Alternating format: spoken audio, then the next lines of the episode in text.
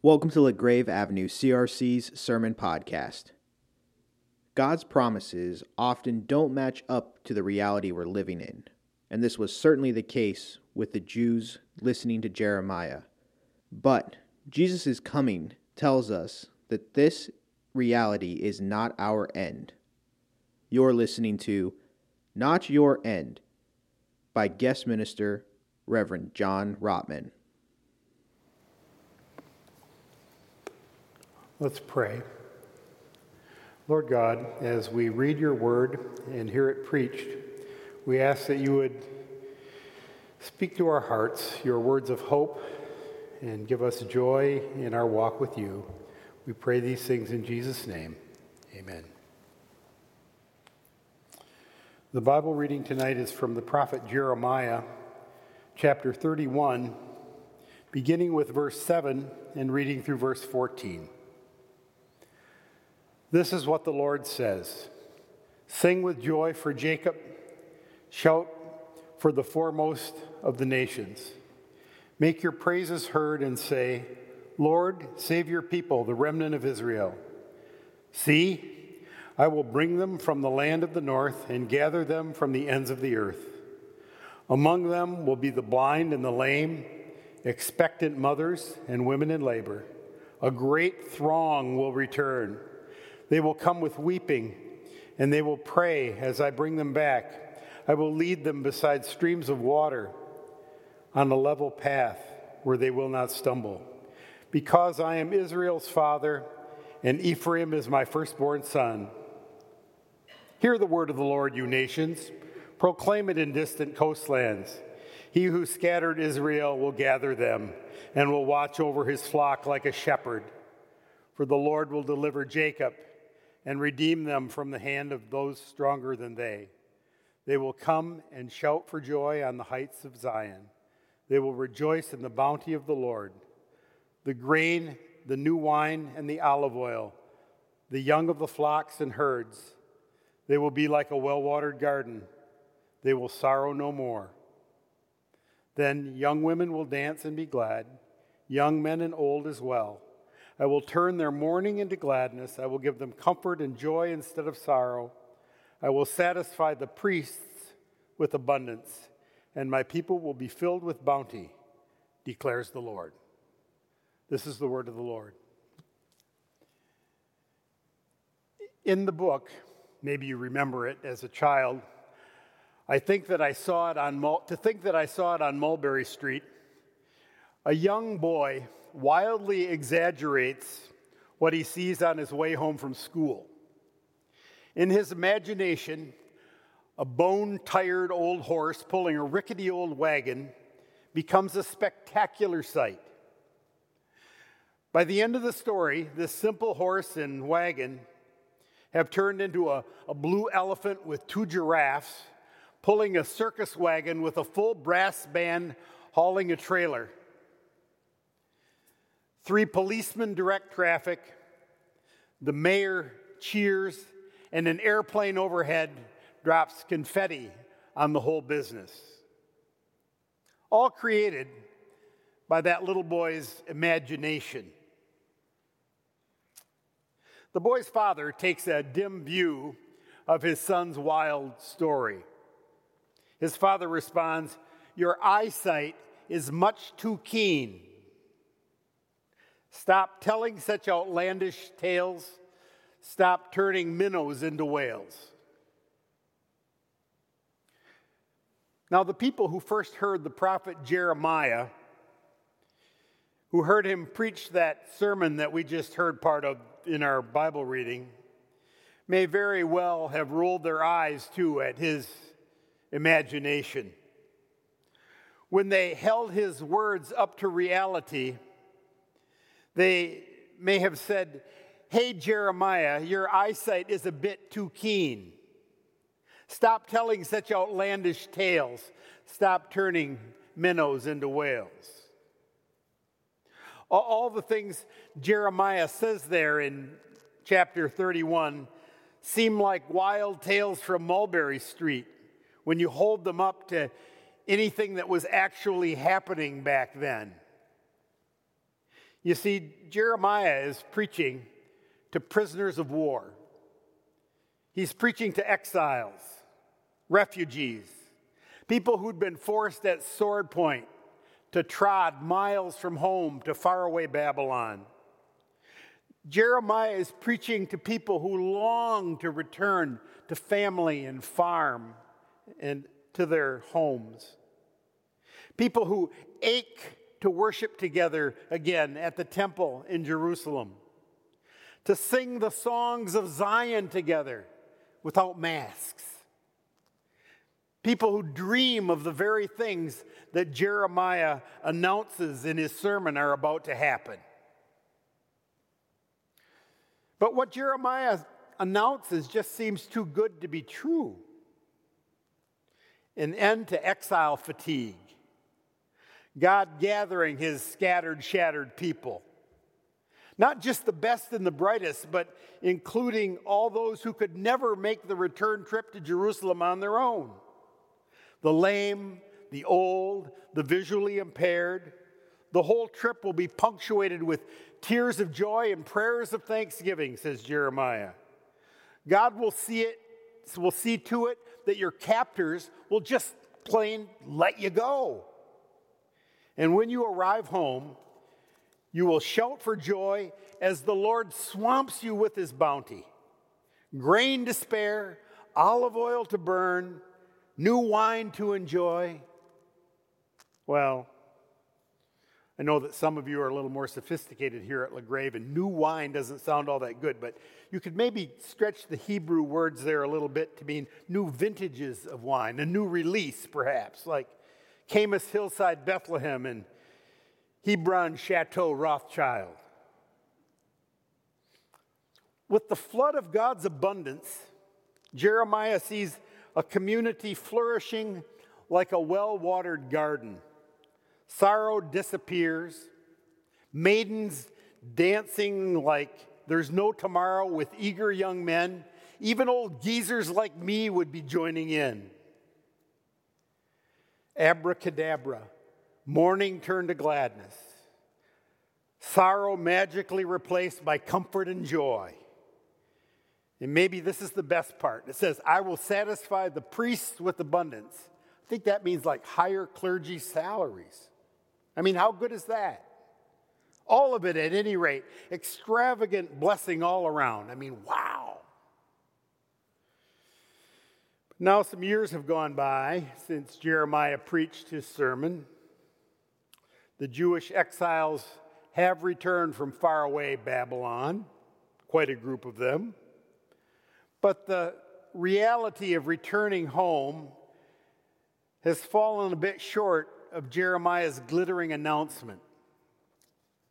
The walls of Jerusalem are a tumble down mess. The proud city gates are a pile of ashes. The, the temple in Jerusalem just sits there as a random heap of burned limestone. I mean, you can't pray on a pile of rubble like that. What a mess. And not just nice Jewish girls dancing with nice Jewish boys either anymore. Those who return hooked up with foreign women who didn't care that much about the God of Israel, as it turned out. Drought and taxes plagued them all. The leaders began to take advantage of the weak. Gangs of squatters who moved in when the exiles had moved out harassed those who returned. People have to work, in fact, with a sword in one hand and a trowel in the other. Threat always looms just around the corner economic distress, slow progress in the return.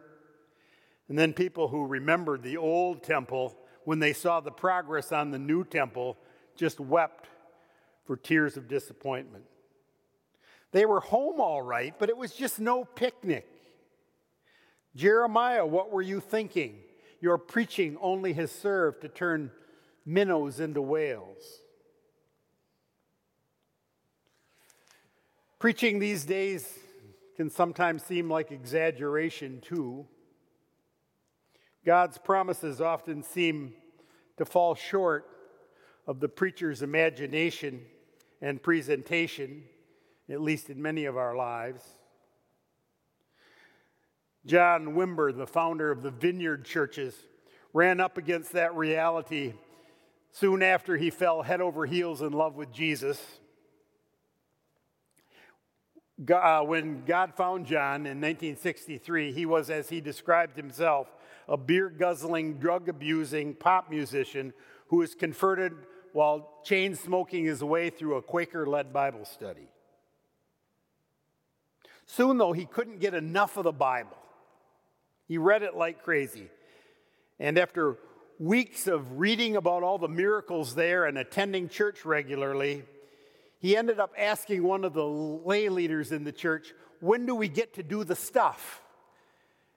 And the leader said, What stuff?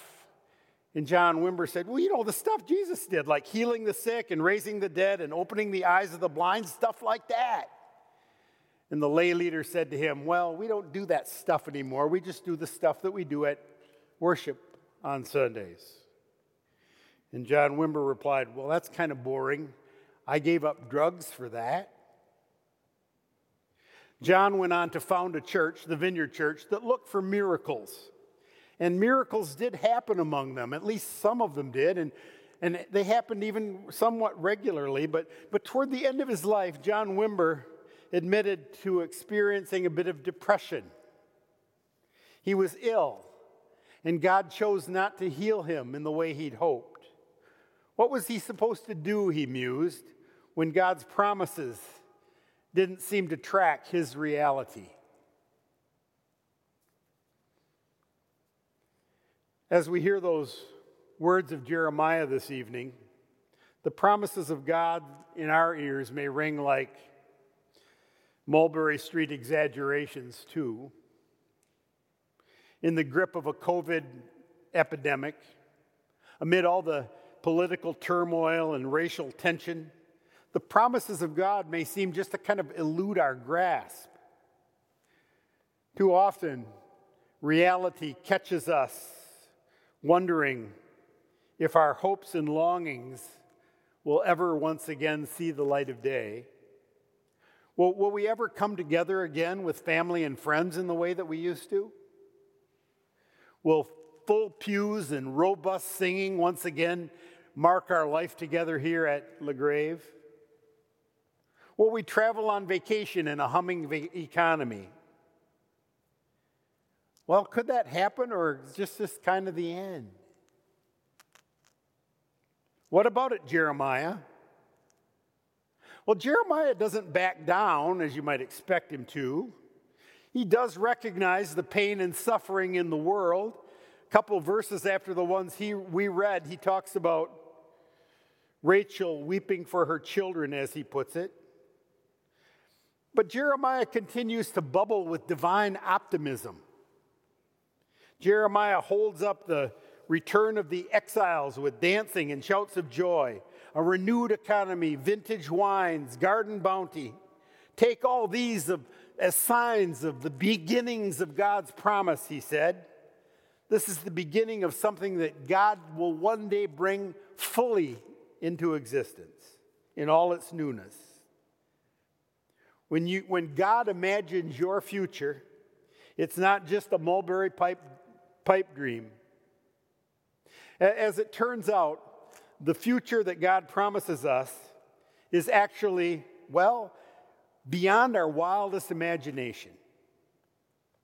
You see, what Jeremiah sees in the future has already culminated in a totally magically move, magical move on God's part. God actually took on our humanity in the person of the man Jesus. God becomes a human being. Then God allows himself to suffer the penalty of human sin and rebellion on the cross. And after that, God executes the deepest magic in all of human history.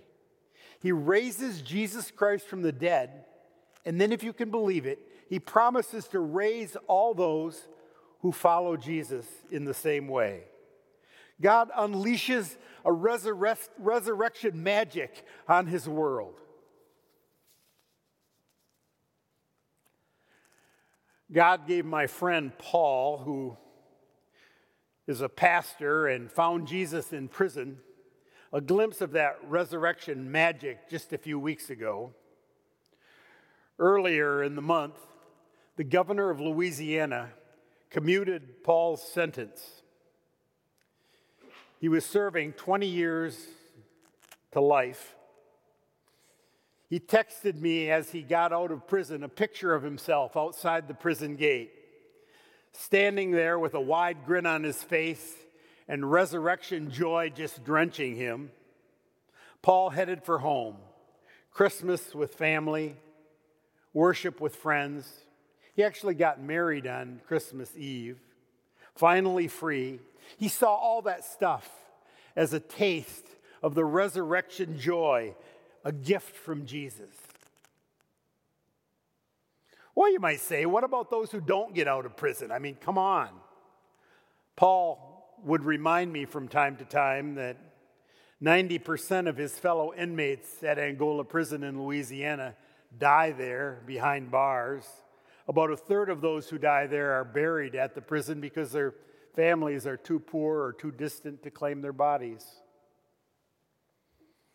On the day he got out, Paul also texted me a second picture. It was a picture of the new graveyard at Angola Prison. In the picture, there are several hundred white gravestones lined up, row upon row. Kind of reminds you of the cemeteries at um, Normandy. In the picture, Paul stands with his back to the camera and his hands raised as if he were blessing those who were buried there. When I got the picture, I called Paul and said, What's going on with that second picture you sent me? Well, he said, as an inmate pastor, I conducted the funeral of the second person buried in that cemetery, and now there are several hundred. I had to go there on my way out, he said. I wanted to bless them, and I wanted to remind myself. I lifted my hands and I said, Jesus says to you, this is not your end. The promise of the resurrection. This evening, as we begin another week and stand close to the beginning of 2021, these are the words of Jesus to us too. This is not your end. Jeremiah got it right. There is a grand reunion and a homecoming on the horizon. Exiles returning, prisoners set free, exiles, blind eyes open, lame leaping for joy, old grudges buried broken relationships healed once again. So, as you enjoy those little moments in the days ahead, as things begin to open up again, as you see family again, enjoy meals together, raise festive glasses, and experience a kind of restoration hope. See in all of that images of the promise of Jesus in his resurrection. Hope incarnate. See them as little gifts that remind us this is not your end, this is your beginning.